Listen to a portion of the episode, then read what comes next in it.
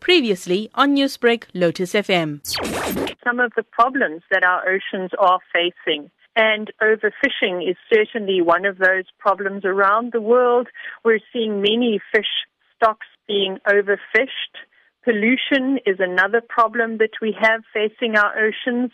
And then obviously the uh, mining of oil and gas, so mineral extraction from the ocean, is another problem facing the oceans.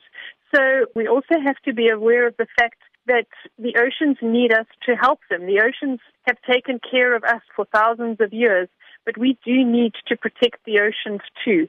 So we need to think about what we do on land. We need to think about the fish that we eat. Has it come from a sustainable fishery? We need to think about the resources that we use.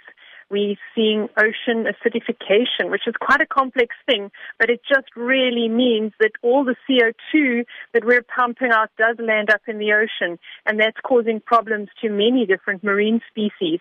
So we really need to think about how we impact the ocean in so many ways and look at the small things that each of us can do that will ultimately help our oceans.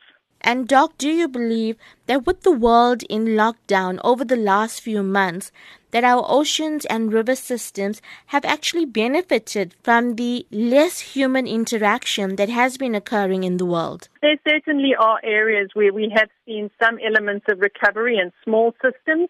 Obviously, the ocean's very large, so it'll take a long time for us to see the kind of impacts that we've seen in the smaller systems. But there are some small examples where we have seen little recoveries because there haven't been so many people around. So that's what's amazing about nature. If we give it a chance, it can recover. It just needs us to give it a chance and to think about our actions. Newsbreak, Lotus FM, powered by SABC News.